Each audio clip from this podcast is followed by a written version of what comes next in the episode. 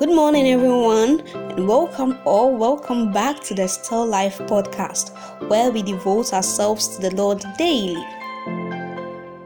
Hi, guys. We are taking today's devotional from the Love is the Answer devotional, and our first scripture is from Romans chapter 5, verse 5, and it says, And hope maketh not ashamed because the love of God is shed abroad in our hearts by the Holy Ghost, which is given unto us. Amen. Our title for today is Created for Love. Have you ever gone through something in life that made you question whether you could love or love again? Maybe it was a bad divorce or breakup. Perhaps a sibling or parent hurt you to the point that you became scared to love. We have all encountered some pain in our relationships. I recall years ago questioning whether I loved my very own husband.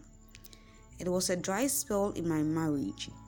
We had moved to a different city that required us to live far from everyone we knew. We were also first time parents, and my husband was working 80 hours a week. We were facing too many transitions at a time, if you ask me. The Bible tells us that God's love has been poured out into our hearts through the Holy Spirit.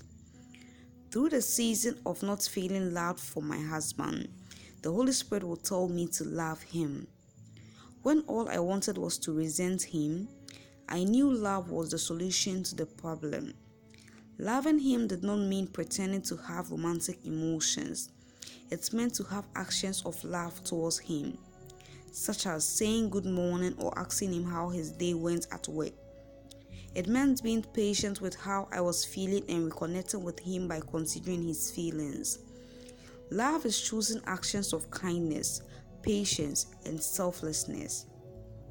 The greatest commandment is to love the Lord your God with all your heart, soul, and mind.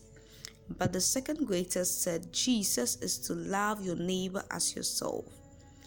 Love has the power to transform. It heals our hearts and allows us to forgive others when they have hurt us.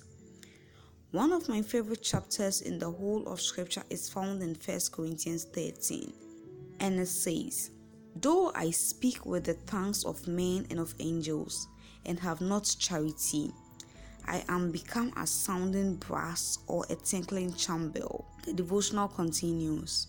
Paul says that we gain nothing without love. It does not matter how much knowledge you have or money you give. If you do not have love, you are nothing but noise. God's complete plan was orchestrated and strategized perfectly so that we could embody His love on earth. He poured love into your heart through the Holy Spirit. You are able to manifest it to others. But even when we choose to love, we will go through pain sometimes. Regardless of what you have experienced or will experience, understand that you were created by and for love. Love is the answer. So, this scripture is making us understand that love is literally the solution to almost everything. Love is not pretending, but love is asking. Love is showing genuine concern to others sometimes we are in a position that we feel like we all we want to do is resent these people. All we want to do is speak our mind to these people. But then the word of god reminds us that love is patience love is kind. So therefore in as much as we want to hurt someone because they have hurt us in as much as we want to pay people back for the evil they have done to us the Holy Spirit is there to remind us that love is kind, love is patient, love is forgiving sometimes we are at a point in our life where we feel like we cannot laugh again because we have gone through the worst of heartbreak. But the Holy Spirit is there to mend our heart. He is there to teach us all over again how to laugh through the word of God. In as much as we are going in our daily activities, in as much as we are relating with so many people, let's learn to spread the word of God abroad them because you might not know what someone is genuinely going through in their life, but you, by your expression of love towards them, you keep people in the kingdom of God. Let's pray. Father, we thank you so much for your word that is coming to us today. Father, we thank you so much for your love that we have studied about this morning. Lord, we pray that you help us to be able Father, to express this love, even in our pain, even in our sorrows, that we'll be able to express this love unto those around us. We thank you, Father, for your love. In Jesus' name, amen.